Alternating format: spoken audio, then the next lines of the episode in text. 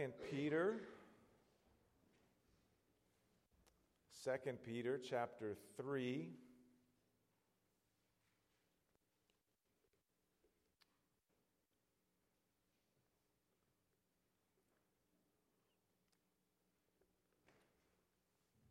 Second Peter chapter 3. Of course, we've been making our way through this book of Second Peter. Finished chapter 2 last week. Been looking a lot at false teachers. And really, in chapter 3, it's, it's continuing because the rebukes, the warnings, if you will, that we find here in Second Peter chapter 3 are, are the kinds of things that the false teachers were doing the scoffing, the rejecting of the Word of God.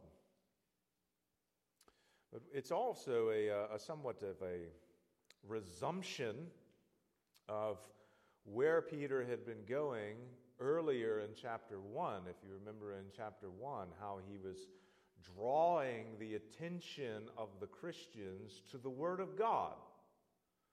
That, that we need to remember that prophetic word, that it is a light shining for us in a dark place. And, and here now, Peter is, in essence, going to be resuming some of those earlier themes. So we'll look together this uh, morning at 2 Peter chapter 3. We'll read from verses 1 down to verse 7. Peter writes here under the inspiration of the Holy Spirit he says, This is now the second letter that I am writing to you, beloved. In both of them, I am stirring up your sincere mind by way of reminder that you should remember the predictions of the holy prophets and the commandment of the Lord and Savior through your apostles. Knowing this, first of all, that scoffers will come in the last days with scoffing, following their own sinful desires. They will say, Where is the promise of his coming? For ever since the fathers fell asleep, all things are continuing as they were from the beginning of creation. For they deliberately overlook this fact that the heavens existed long ago and the earth was formed out of water and through water by the word of God and that by means of these the world that then existed was deluged with water and perished. By the same word, the heavens and earth that now exist are stored up for fire, being kept until the day of judgment and destruction of the ungodly. Let's go to the Lord again in prayer.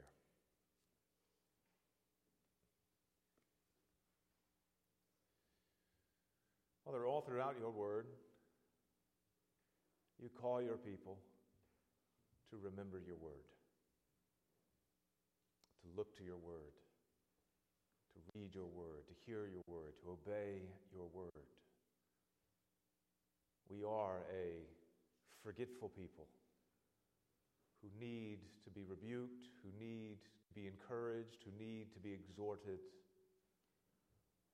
not to neglect that which will give us life. The Word of God, which points us to Christ. The Word of God, which are the words of eternal life. This is the Word which will sustain us, will keep us, will guard us from error and you remind us as well throughout your word, as you do here in the words of Peter, that people will always be around us who will mock, will ridicule and scoff us because we hold to the word. We have to therefore have boldness. We have to have a resolve to remain faithful and to listen to the voice of God rather than the voice of the serpent. So, Lord, I pray for us all who are here that we would be a people who are marked by being a people of the book, a people who submit ourselves to the Word. And I pray that you would guard us from any error and keep us in faithfulness so that when the day of judgment comes, we would be preserved in and through the ark of Christ Himself. And so, Father, speak to us this morning, we pray. In Jesus' name, amen. Well, of course, one of the recurring themes that is found throughout the Old Testament is the fact that the people of Israel, you'll remember, had to be told again and again and again the same things.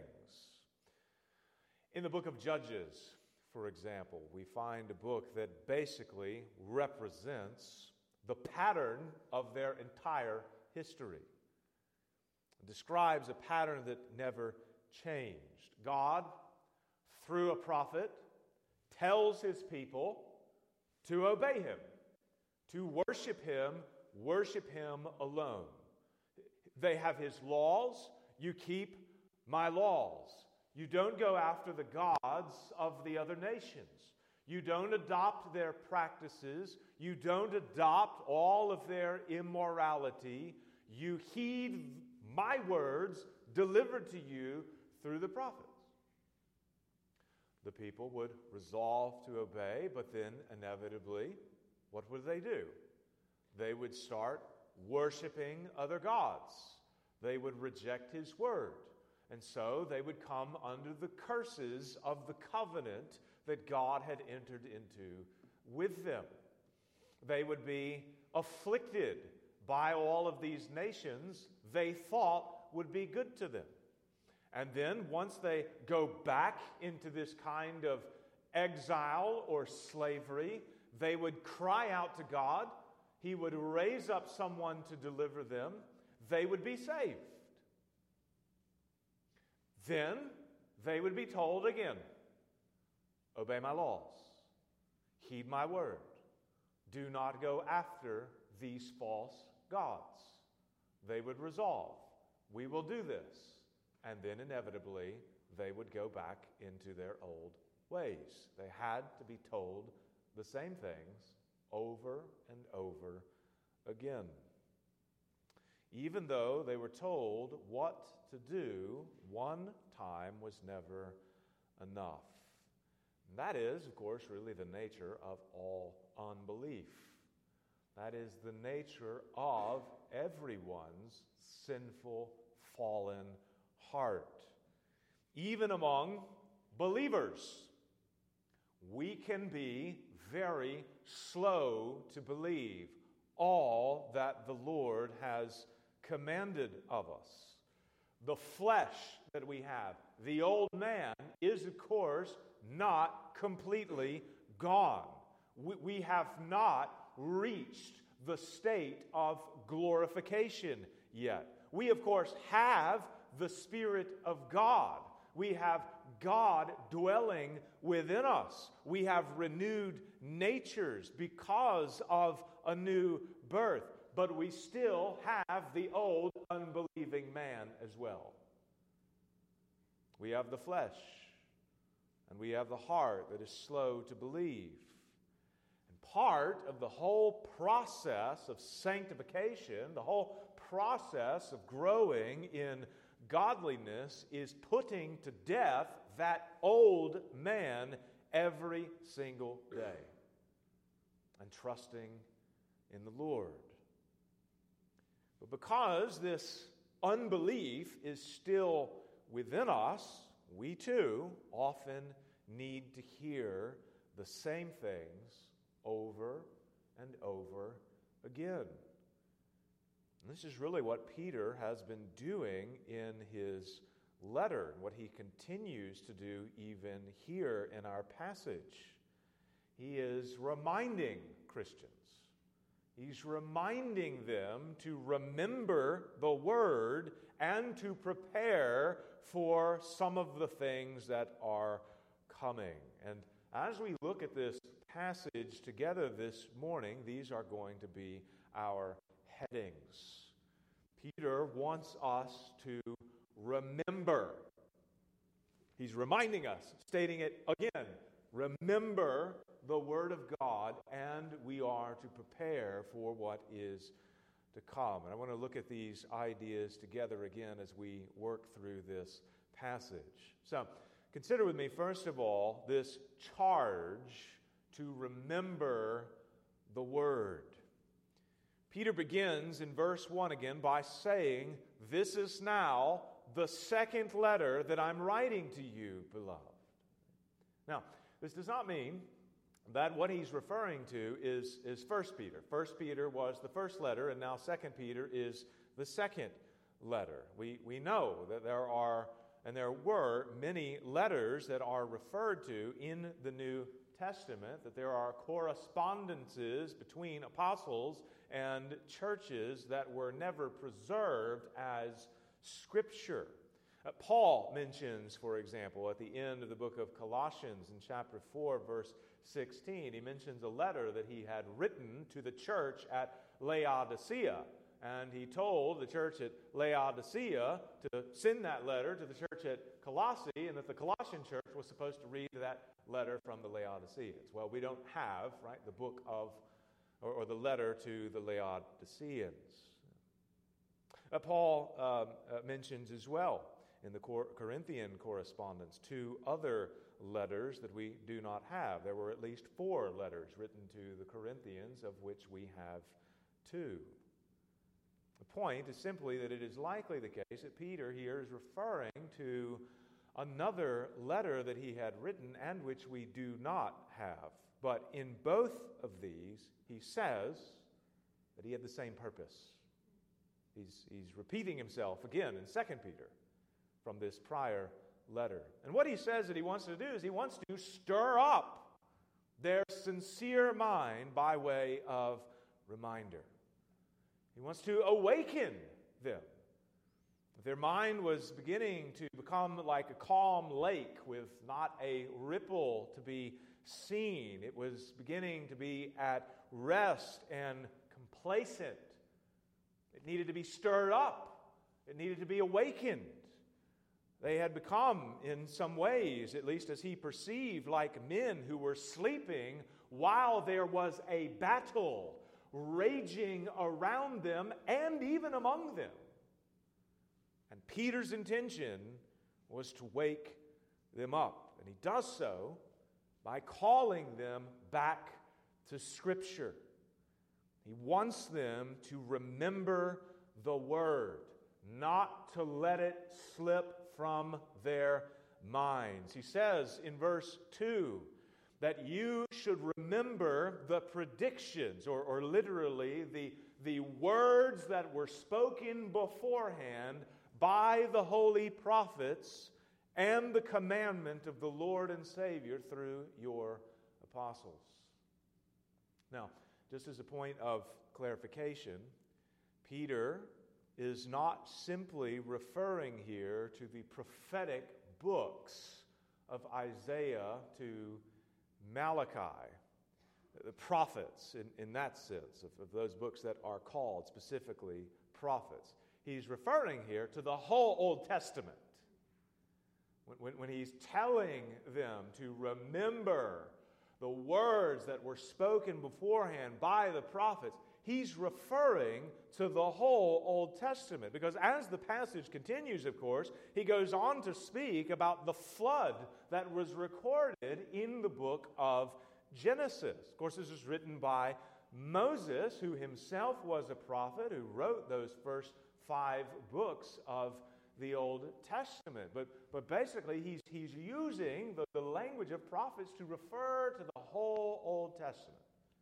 And of course, the early Christians, they didn't use that language, right? You don't find them saying things like, you know, open up your Old Testaments with, with me, right? They had other ways that they would describe the Old Testament. They would use, sometimes, sometimes you could just use the word law, and law refers to the whole Old Testament. Uh, sometimes it would be the law, the prophets, and the writings, or the law, the prophets, and the Psalms. Sometimes it could just be the prophets. And that's the way that you would refer to the Old Testament. So that's what Peter is doing here. It's shorthand for referring to the Hebrew Bible. And so, to use our more common lingo, we might say here, Peter is saying, remember the words of the Old Testament. Right? Christian, Christian, New Testament, Christian in the New Covenant, you need your Old Testament. This is the vast majority of your Bible. And, and we are not to throw this away as if it has no more relevance for us.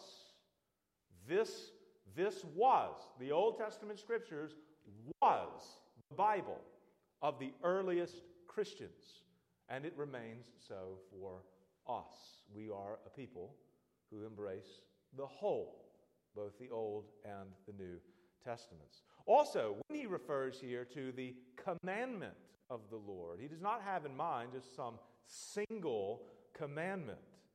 The word commandment can also refer to the whole body of teaching and, and to, to a whole life that accompanies it.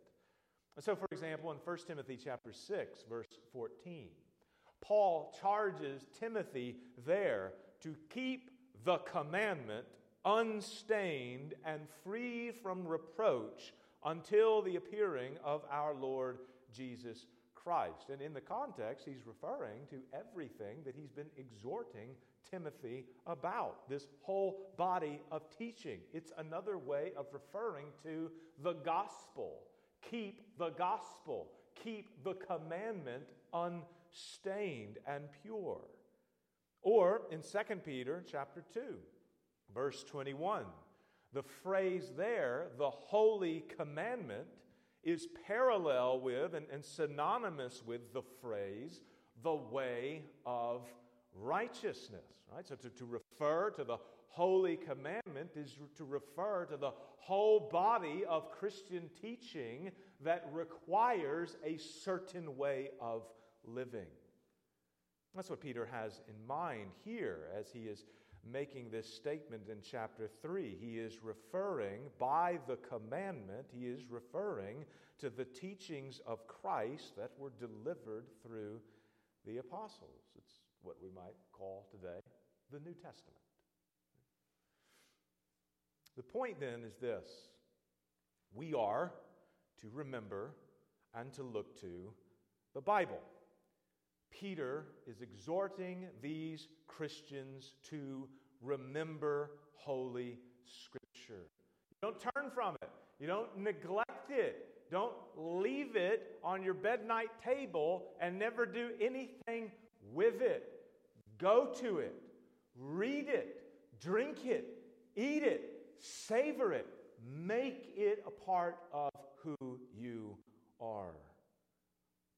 I think sometimes Christians can get a little tired of hearing this same exhortation over and over again. Right? You've heard it before. This is not the first time you've heard this commandment before. Read your Bibles. I, I know, I've heard that before. Christians can act as if there's some new exhortation that needs to be given. Surely there's something better, right? There's something different for our souls, for our godliness. I've, I've tried this before. I've, heard this command, this exhortation before. You need to be in the Word. You need to read the Word. You need to hear the Word. And, and I tried it. I, I made, a, I made a, a, January New Year's resolution and I started reading the Bible. And then, and then what happened? Well, I just went back into my old habits again. Surely there's something else I can do. No. You have to make this a habit. You have to. It's for your life, it's for your righteousness, for your salvation. It's to keep you. I am not going to give you any commands that Peter himself does not give. And the command that he gives is to read your Bibles, to remember it, to remember the words of the prophets, of the apostles, of the Lord Jesus Christ. Peter is intentionally repeating himself, intentionally saying the same things over and over again. He does not think this is a matter that needs to just be moved on from. I've written to you before, he says. We've covered this matter before. And when I wrote to you last time, I told you what? To remember the Word of God. In this same letter, I told you earlier in chapter 1 to remember, to pay attention to the prophetic word like a light shining in a dark place. And now I have another exhortation for you. A new commandment I give you. Though it's not a new commandment, it's really an old commandment, but a new commandment I give to you. Remember the word. Remember the word. Now, why would he do this? Why would he continually repeat himself in multiple correspondences, reminding Christians to remember the Word of God? Isn't there something else that he could say? But to put it bluntly, he's saying the same things again because we forget. We forget and we neglect. We let the Word sit idle. We busy ourselves with other matters. We become infatuated with other things, some new teaching. We're like the Athenians. We, we always want, we want to hear something new. That's a problem. Uh, you, you, could, you could think again of the, the Israelites in the Old Testament, in the book of Judges. They always wanted something new. Look at these pagans. They're doing I've never seen this before. Isn't this amazing? Let me try this out and it leads them astray every single time. No, friends, we are. We are a people who are to be rooted in something which is ancient. And he draws us back again and again because we forget. We say, I'll get to it later. And then we never get to it. Or, and this can often, this can often happen in reformed circles. Right? We, we read other great books about Scripture, about the Gospels. We read the Puritans, we read the Reformers, we read modern day Reformed teachers, we listen to them, we give our efforts, our hearts, and our minds to them. And much of this is certainly great and profitable literature for the soul. Right? Just as a as a plug, uh, by way of reminder, we have a library in the back. We have the Puritan paperbacks in the back. You can check them out. I commend them to you. These are works that are very profitable. But we have to be clear it's not the Bible. That is not the Word of God. What makes great teachers of the past great teachers is that they were saturated in the Bible. You know why so many people historically have loved to read John Bunyan, the Puritan? Why Spurgeon loved to read John Bunyan? He said it's because his blood, when you cut him, he would bleed bibline. That's the color of his blood. He's bleeding Bible.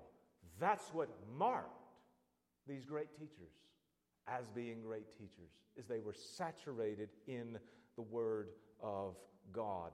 And woe be to us if we claim to be heirs of this rich theological heritage or that theological heritage and neglect the very foundation upon which they were all built the Scriptures.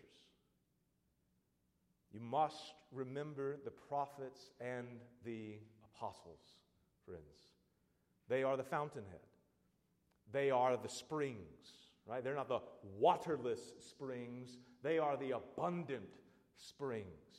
It is through their inspired writings that God spoke to his people then, and it is through those same writings that he continues to speak to his people now. It is through the holy word of God that the Lord searches our hearts exposes our sin, encourages us in our weaknesses, and stirs us up to faithfulness. And it is by the holy word of God that all doctrines, every single one of them, are to be tested. Of course, Peter's immediate concern is the presence, right, of false teaching.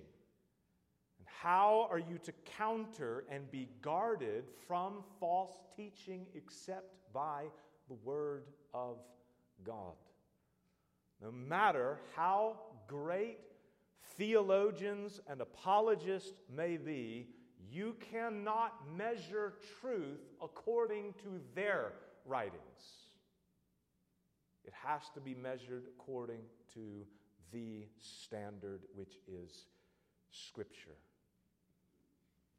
So remember the Word, friends. If you have made a resolution, I need to read the Bible more, I need to listen to it more, and you have already fallen off that task, do not allow that to be some matter of guilt that continues to keep you away from it. You repent. And, and, and what is the beauty and glory of repentance is that we, we turn from those sinful practices and do what is righteous and good. You have not been reading, you have not been listening to the word, you, you, repentance requires of you that, that you change. And if you fall away again, repent again. And you know what? There is grace and there's mercy for you. How, how many times do you think that the Lord would forgive you? Do you, th- do you think there's a, a, a limit? You, have reached it. You, you've, you've tried to read the word so many times and it just keeps going away. I'm cutting you off now. You're lost. Now, what, is, what does Jesus say about forgiveness? How, how many times, Lord, should we forgive somebody? Seven times? 70 times? 77 times? There's forgiveness as long as you repent. So if you've fallen away, repent, turn to the Lord, and get yourself in the Word. But second, as we remember the Word, we are also to prepare for what is coming. And there's two matters that Peter wants Christians to prepare for. And the first is the inevitable presence of scoffers. He says in verse 3 knowing this, first of all, that scoffers will come in the last days with scoffing. And those last days began in the days of Peter. This is not, he is not referring to some distant period of time that we have not yet reached. We have been in what Scripture refers to as the last days for the last 2,000 years. This is, this is the days uh, following, subsequent to Christ. In these days that characterize the last days, there will be scoffers. Now, these scoffers have several characteristics. The most notable is that they display the very opposite behavior that Peter exhorts Christians to have. He tells Christians to remember the Word of God, but these scoffers reject the Word of God. They mock and despise it. Verse 4 They will say, Where is the promise of his coming? For ever since the fathers fell asleep, all things are continuing as they were from the beginning of creation. Nothing has ever changed. The creation has always been the same, perhaps even for millions and billions of years. The world has gone on as usual. It has natural cycles, of course, but it's still been the same old world. Whereas the Word of God clearly teaches that Christ will return again, this is nothing more than a myth in their minds. It's an old wives' tale, it's a, it's a fable. It was fabricated by ignorant ancient shepherds. It's a story told by an ancient people who were just looking for a way to explain their experiences. You hear that one quite often, right? Is, uh, people, people long ago, they just didn't know how to explain things, so they just sort of made up myths about them.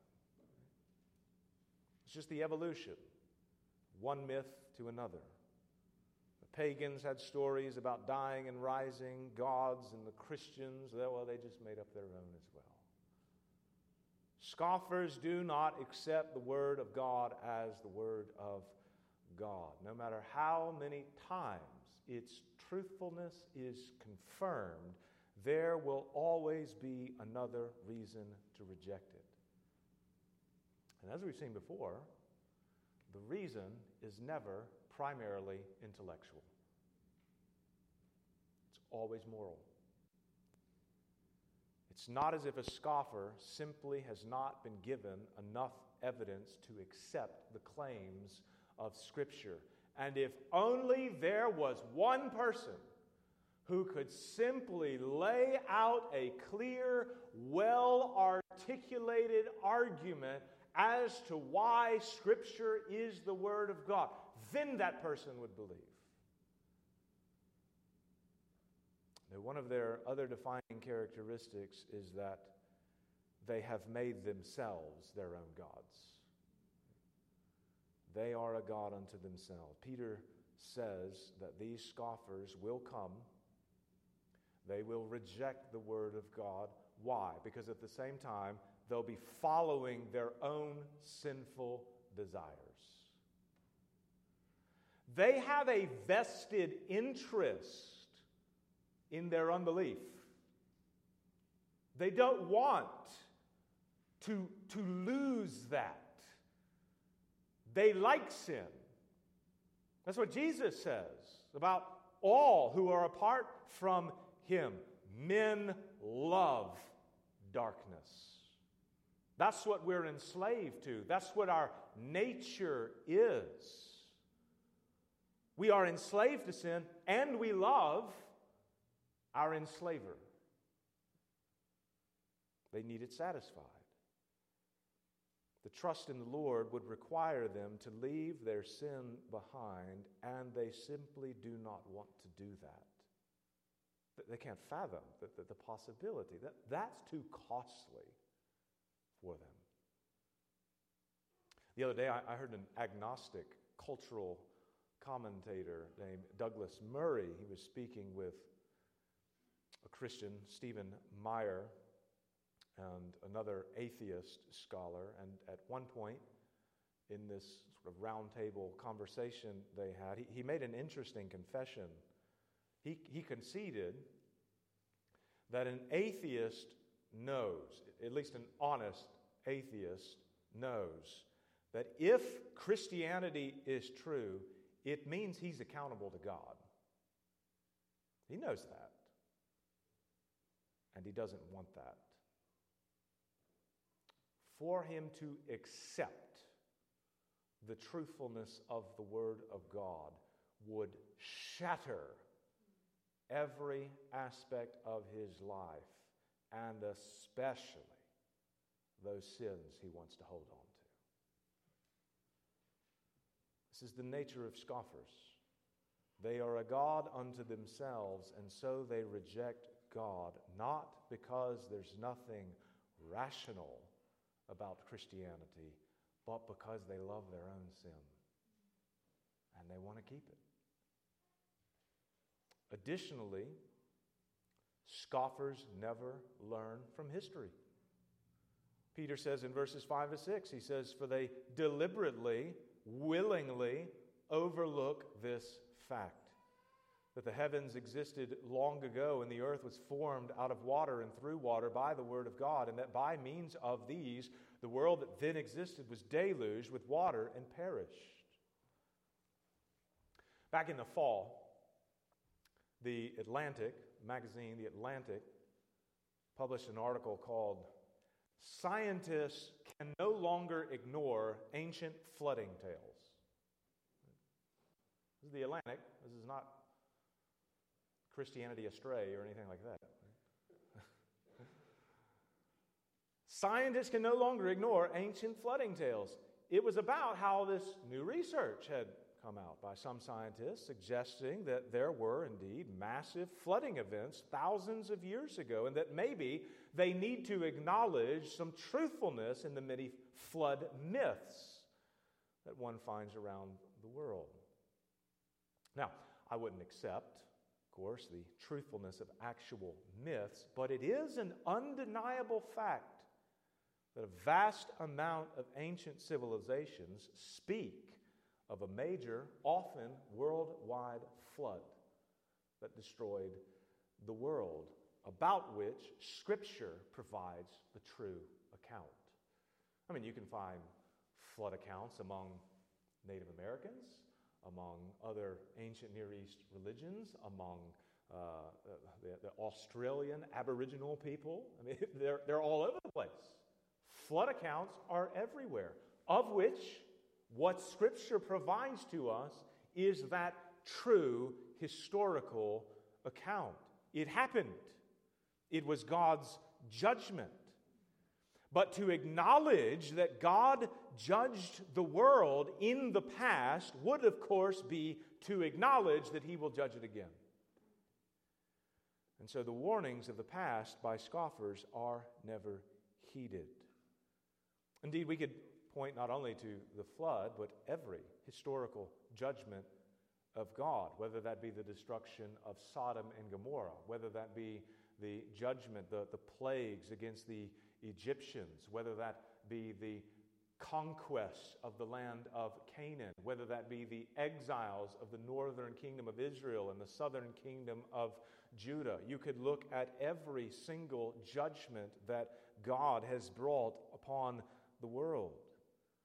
And these are all examples of, of occasions where God's judgments were poured out because of sin. And if He did that in the past, and He is a God who does not change, He will do that again in the future. The wise man is the one who looks to the past, particularly as recorded in Scripture, and heeds the warnings. But the fool and the scoffer ignores it and will, as a consequence, finding himself facing those very same judgments. Which leads us to another matter that Peter brings up, another point to prepare for, which is the reality of a coming judgment. Peter here draws an explicit parallel with the judgment that came on the world in the days of the flood with what will come upon the whole world again in the future. He says in verse 7 But by the same word, that is, the word of God that created the world in the beginning and then destroyed the world in the flood, by the same word the heavens and the earth that now exist are stored up for fire, being kept until the day of judgment and destruction of the ungodly. God is storing up the present creation for fire. This is its end. This is, this is what will come. There is no utopian future for the world that will see a blissful time of sinless perfection. The world, likewise, is not going to come to some apocalyptic end because of climate change. There won't be some asteroid that strikes the earth and causes a mass extinction.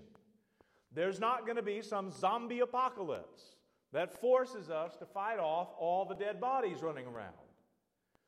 People in the world have all kinds of ideas about how the world will come to, end, to an end. There is like an intuition that's built within us that we know as things are now, they will not always remain. They will come to an end. It's as if, I don't know, the Lord has placed eternity in our hearts. People have all kinds of ideas about the end of the world. But the Word of God tells us that it will not be by our own doing or by some natural force of nature. It will be destroyed by a divine act of God. There is a fire that is burning already. The fire of the wrath of God against sin. It is blazing with the heat of a thousand suns, and the only thing that is holding it back now is the mere will of God. That's it. This tells us also, this text tells us what God's disposition is towards the world. It is not the same disposition that he has towards his elect, towards his people. To them, his disposition is gracious. He is patient. He is long suffering. He is working in them to conform them into the image of Christ. He cleanses his people. He sends his son for his people. He loves his people. He cares for them as a father. He is their shepherd. They are his sheep. He has only good in store for them. Here, Peter is not speaking of God's disposition towards his own. He is speaking of those who have no intercessor. He is speaking of those he calls the ungodly, where there is no mediator between the ungodly and God. You'll remember in Jesus' high priestly prayer, John 17, verse 9, that Jesus said there, I am not praying for the world, but for those whom you have given me, for they are yours. Not all have an intercessor. You'll remember as well that both Peter and Judas denied Jesus in their own ways. Peter denied Jesus by verbally denying that he ever knew him on three different occasions. Judas denied Jesus by betraying him into the hands of the Jews and the Romans. But there was a difference between them. And that difference was not or did not have anything to do with the magnitude of their own particular sins. It had everything to do with whether or not they had an intercessor. The difference between the two was that Jesus said of Peter, Peter, Satan has desired you, desired to sift you like wheat, but I've prayed for you. Judas was the son of destruction. There's no intercession for him. And this is who Peter is here speaking of. Those who, like Judas, are sons of destruction, the ungodly. And what is God's disposition towards the ungodly, towards the sinfulness of man and this sinful world? It's one of anger, it's wrath. He is like a raging bull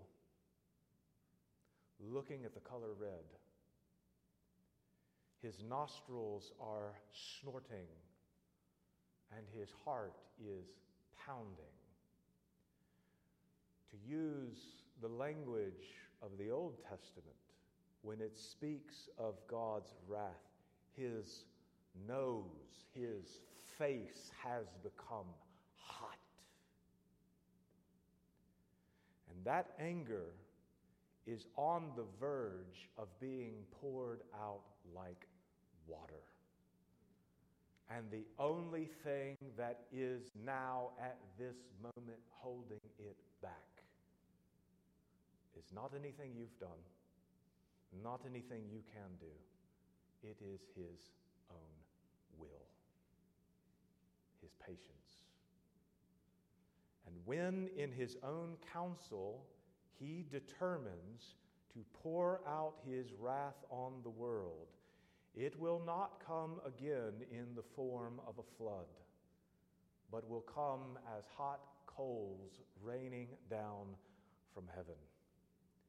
The whole world will become like Sodom, and the smoke of its judgment, we are told even in Revelation, will go up forever.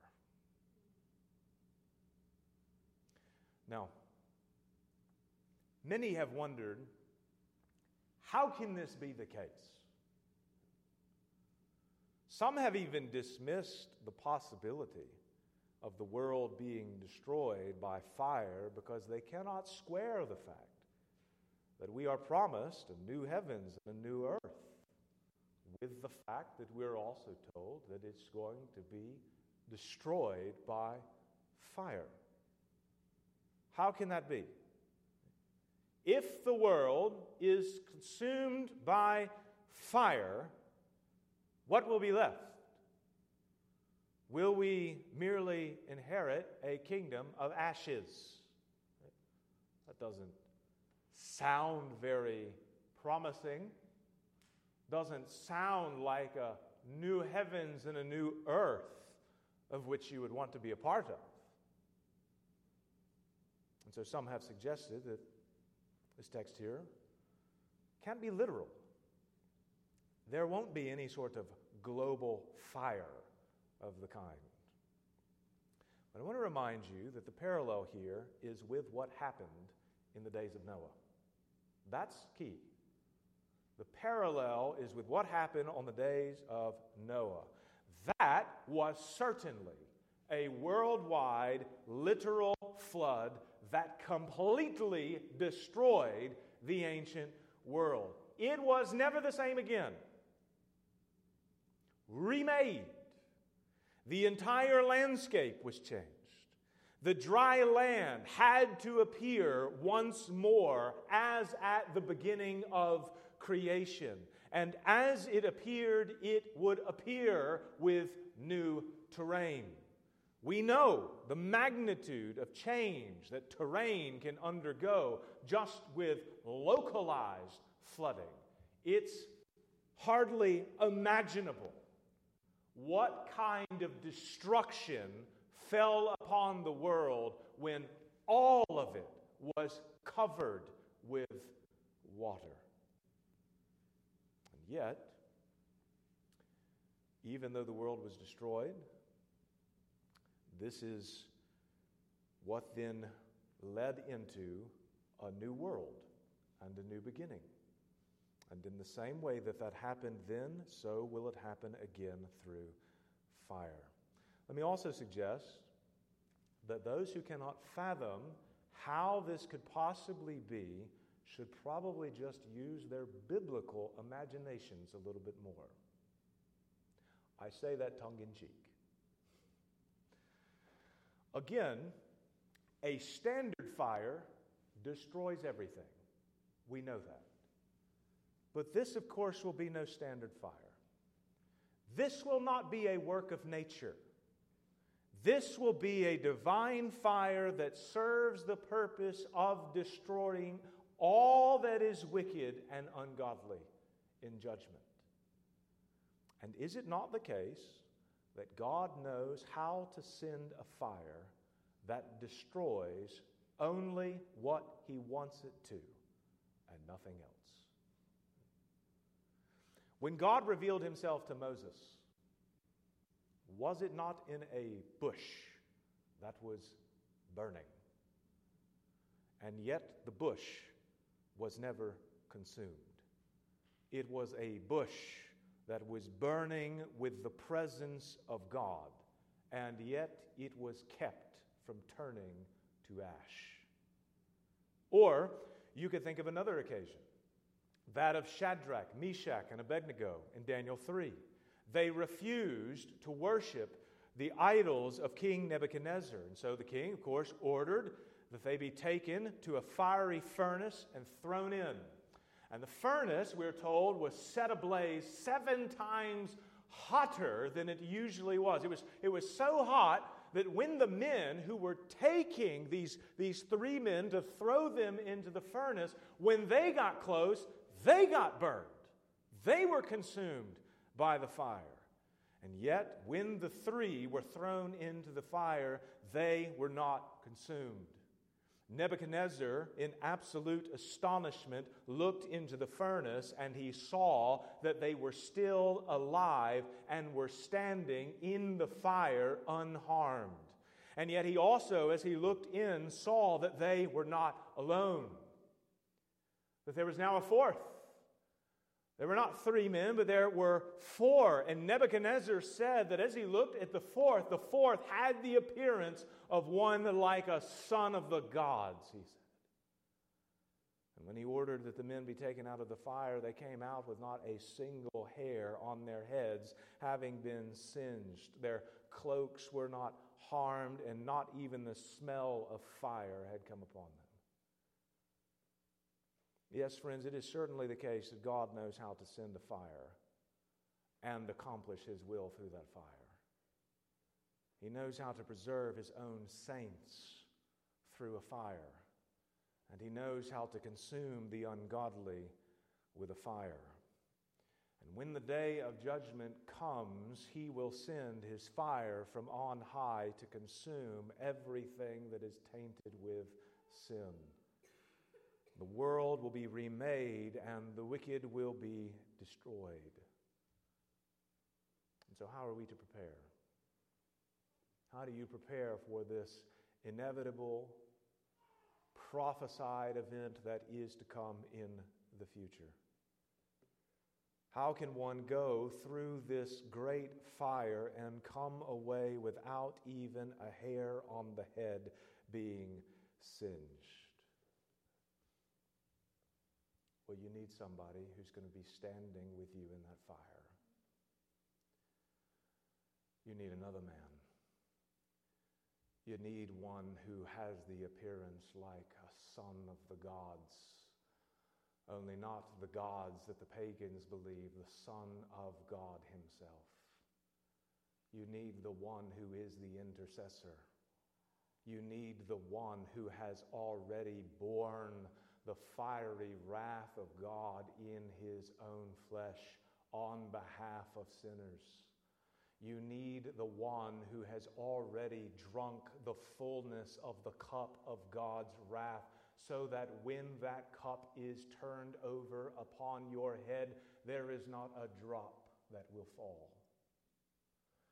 You need one who can hold you as the fires come so that as they rage and consume all that is around, you are standing there without a hair on your head being singed.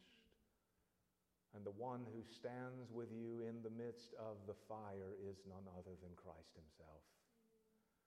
That is the gift of salvation that God extends to all who are ungodly that if in this very moment you would grab hold of this Savior, when the fiery wrath comes, you will be preserved. You need an ark to carry you through that worldwide, universal, global judgment that is to come that will bring you safely through so that when the waters recede and the dry land begins to appear again, when the fires have come to an end and a new heavens and a new earth arises out of the ashes of God's judgment, you will be taking your step out of the ark and onto the dry land into a new kingdom. You need Christ. There is only one way to escape the wrath of God, and it is the one provision that He has made for all people if they would but take. And so, friends, that is my exhortation to all of you. Those who are in Christ now to continue to hang on, to cling on, to remain within that ark of salvation. And those who are not, if you do not know him, we do not want you to be consumed. And so you have to grab hold of Christ. You have to repent. You have to confess your sins to him, cry out in mercy, and say, Lord, I have nothing. I have no good in me. I have no hope apart from you. And did you cry out to him? What will he do? Will he chide you? Will he look at you with a scowling face? No. He will say, Your sins are forgiven. Enter with me into paradise.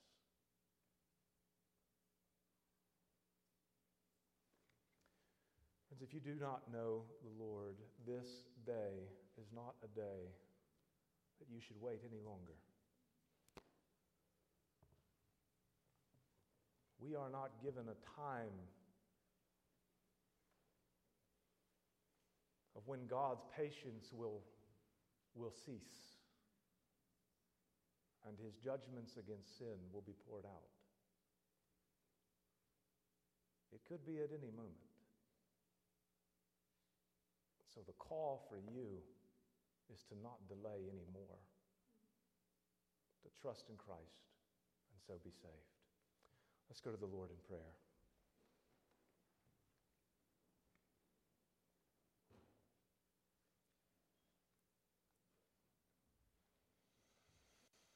Father, your word alone is solid ground.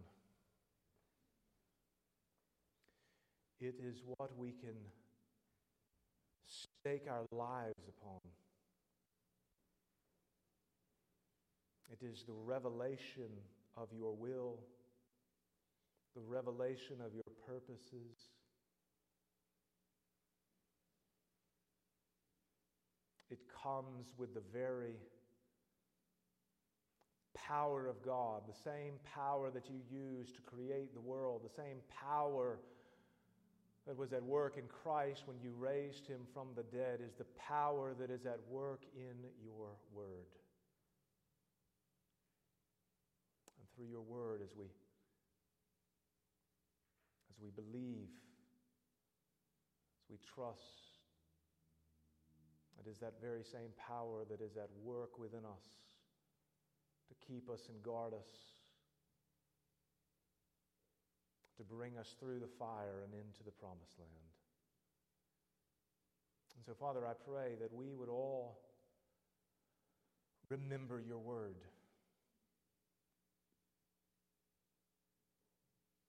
We would hold to it, we would eat it.